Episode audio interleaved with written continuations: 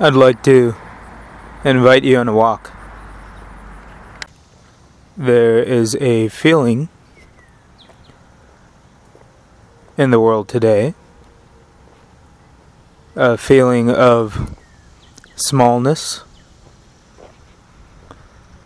of inability to change our own circumstances, what our ancestors might have associated with our own path, our own fate, our own destiny.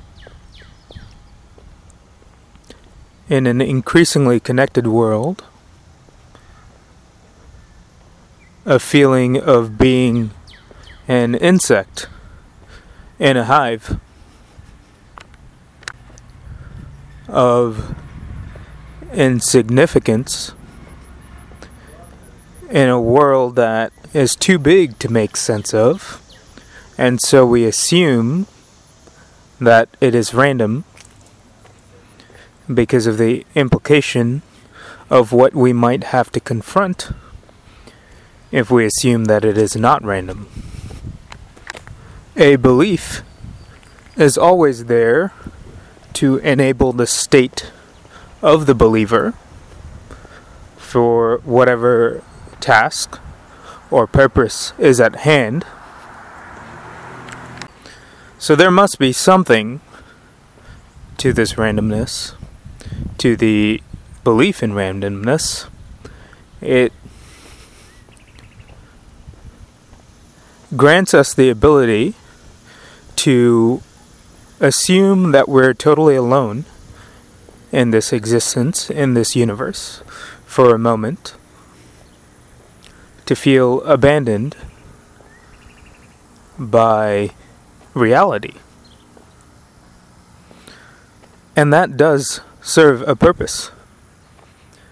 To feel abandoned in any context is an invitation to adulthood.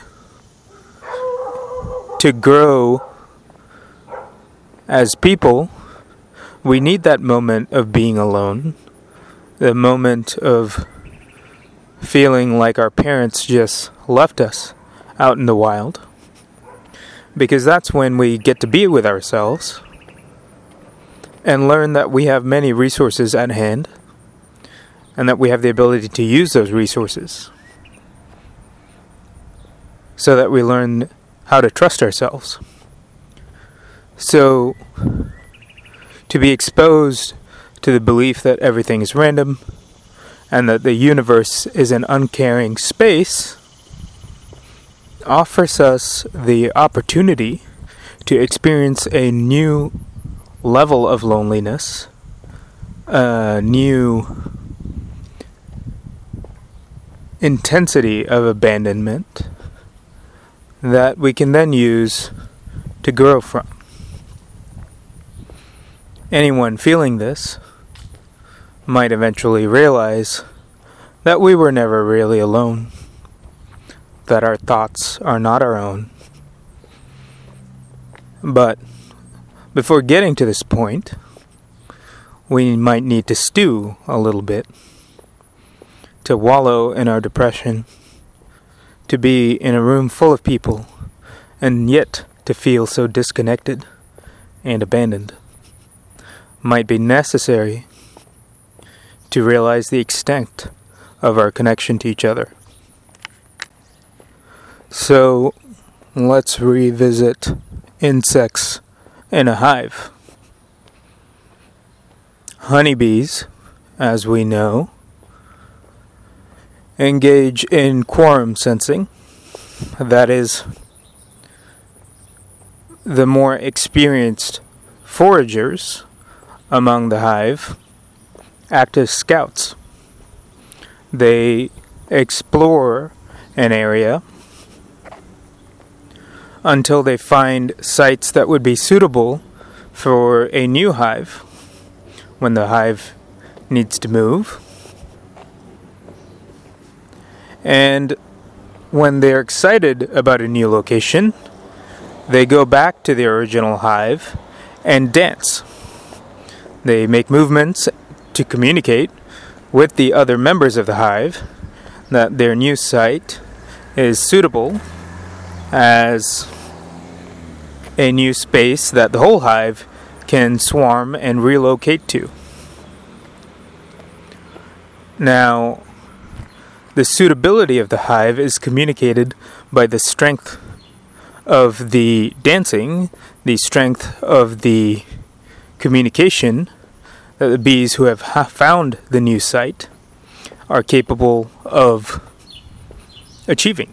So basically, the more suitable a new site is, the more it inspires the bees to move harder and stronger. And that communicates to the rest of the hive how suitable the new site is. And the more scouts, who are older, more experienced foragers, by the way, the more they go out to the, to the new site and find it inspiring and come back and shake their little bee behinds harder, the more the hive is aware of the suitability of the new site. So, as insects in a hive, when we explore as if we are using a similar process, we can assume that when we've found something new, a new concept, a new belief, a new location, a new food, that we become more enthusiastic about it. When you've played a new game and it's amazing, or you've met a wonderful new person, or you just went to this restaurant that you've never been to before, you can't help but be inspired, be motivated to share what you've found with other people. You want to introduce the new friend. You want to take people to the new restaurant. You want to show people how to play the new game because it's exciting. And it's exciting because it's suitable for you. So, similarly, when you have an old site, an old hive, an old haunt that is no longer as exciting, it might be because it's not as suitable a home anymore, and it's time to find a new home. For us, this could be a new value system, even not just a new space. So, assuming everything is random and letting yourself feel abandoned, letting yourself feel alone and hopeless, might be a way of letting everyone else in the hive know that wherever you're at, it's not a great place to be.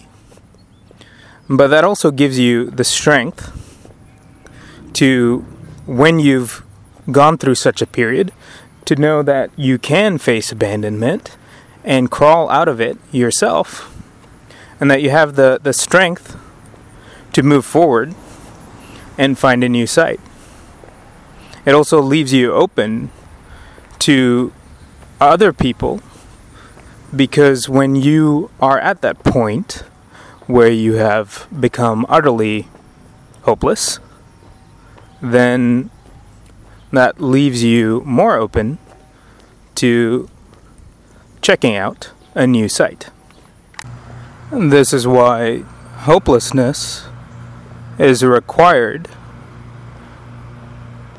for anyone who would like to be open to whatever is happening right now. Because change is constant change is certain, and whatever is happening right now is some sort of change. And in order to see what is happening, to accept what is happening, which allows you to see what is happening, you have to have a sort of hopelessness. Because with hope, you might cling or hold on to things that are in the middle of changing, thereby slowing down their change and causing yourself a lot of pain, frustration, and heartache. which sometimes, oftentimes, we need for growth. So let's return to the feeling of being an insect in a hive in a world full of large moving things that disrupt our every action that seem to get in the way of all our flights and all our fancies.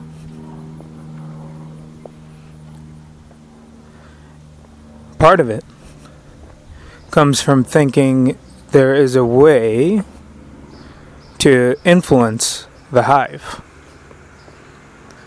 That you, as an individual, can change the hive into something you would prefer.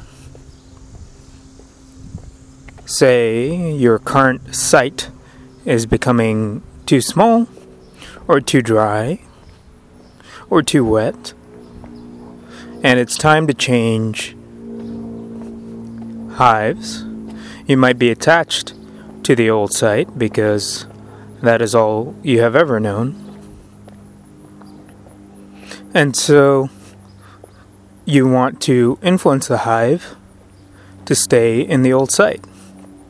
And you do that by being less willing, perhaps, to follow the scouts when they signal that they've found a new site that is better than the current site. And so you may, having hope for the old site, cling strongly to the old site. Since the hive is already there, that means you're doing something safe. And the scouts probably need you to do that because they don't leave the old site until the time is just right. And how the hive knows when the time is just right is when everyone is convinced and everyone will not be convinced at the same time. So, the foragers who are scouts, the older foragers who are scouts who discovered the new site, might have been convinced as soon as they saw the new site. And they come and they dance, and maybe they convince another scout, another old forager with a lot of experience, to follow them, and they find the new site, and they come back. But that happens little by little. It is only through the conviction and the determination that the scouts have that the rest of the hive can know that it is safe to take flight as a swarm and go to the new site. And the testing of the scouts happens in the clinging of the rest of the hive. Because the scouts won't have the energy to keep on saying, hey, this new site is really great over and over again if the old site, if the supporters of the old site aren't resisting this change, then there's no way for the hive as a whole to know when it's time to move. So, this seeming conflict is actually how the hive is making its decision. Though, when you are an individual in the hive, it may seem like you are in a desperate conflict against each other and that you're alone, when in fact, this is the hive at work. Say you have a group of friends and you're used to going to Pizza Hut every Friday. and you've been doing this for some years now, and it all works, and you actually do know a local Pizza Hut manager, and you all compromised on this ages ago. It was perhaps between Taco Bell and Pizza Hut until your friend Dave left, and since he was the only one pushing for Taco Bell, you all collapsed on Pizza Hut. And maybe Adam, your other friend, just found a new pizza place in town and he raves about it again and again and he tells you about the dough and that they have a coal fired oven but you and your friends don't want to break a good thing the pizza hut is after all in between all your houses you know it they know you you have your specific table that you go to almost every time. And it's familiar. But Adam says this other place, Rocco's, has great asparagus pizza, which sounds disgusting to you. But maybe he's onto something because he goes on about how they use a little blowtorch to fire it up, and it's got lots of butter and the next time he tells you about how they put flowers on their pizza, which again sounds disgusting. But he seems really, really excited about it. And this goes on for some months. And you notice that Adam does not stop talking about this new pizza place. And maybe that's a sign in and of itself that they're onto something. That this new pizza place has a product so good that Adam, who you know, uh, will not spend too much time talking about anything at once. If he's talking about this pizza place over and over again, then it must be good, that it must be worth trying. And so finally, you all give in and you go to the new pizza place, and it turns out there's a little something for everyone, and it's all mostly better than Pizza Hut. Except there are no fountain drinks, and that's a disappointment. But there's beer, and that's better than Pizza Hut, right? So you move to this new pizza place. This kind of thing is happening all the time. It's happening with media preferences, it's happening with value systems, and it is obviously happening with pizza places.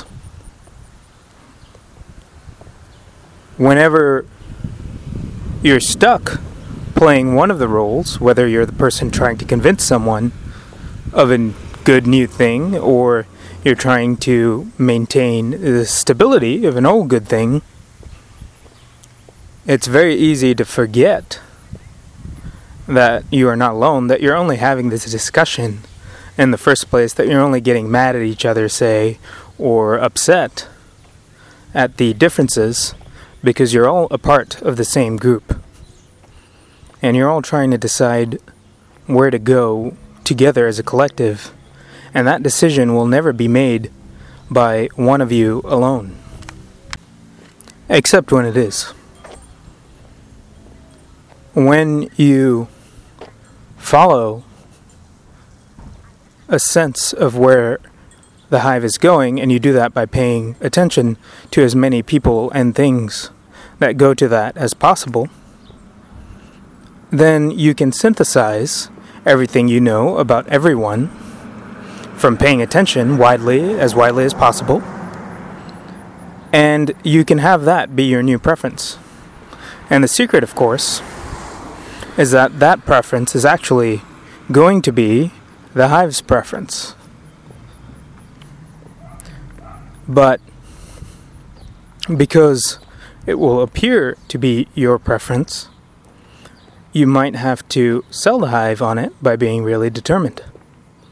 And the best way to show determination for a new site is to go there yourself. So instead of trying to convince people to adopt a new behavior, or a new fashion or a new practice or go to a new place, a new pizza place. Instead of doing all that, it's much stronger to simply do it yourself.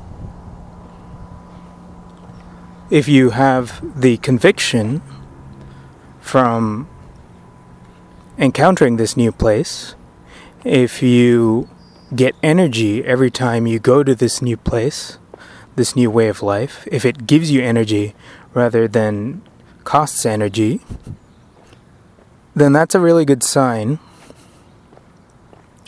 that you found something good. And you can get more of that energy by going to whatever new places you like, by exploring and finding many other places and going there repeatedly until other people see the amount of energy you have, your excitement, your happiness, your joy, and they follow you that way. And that's going to be a much stronger way to convince people of a new site than preaching at them. Though, just like the bees in the hive, you can't really fake it. Because faking it costs energy. And eventually, you will burn out. So I give you this model, this new site, and I'm telling you that it works pretty well for me. It's yours, and it's mine.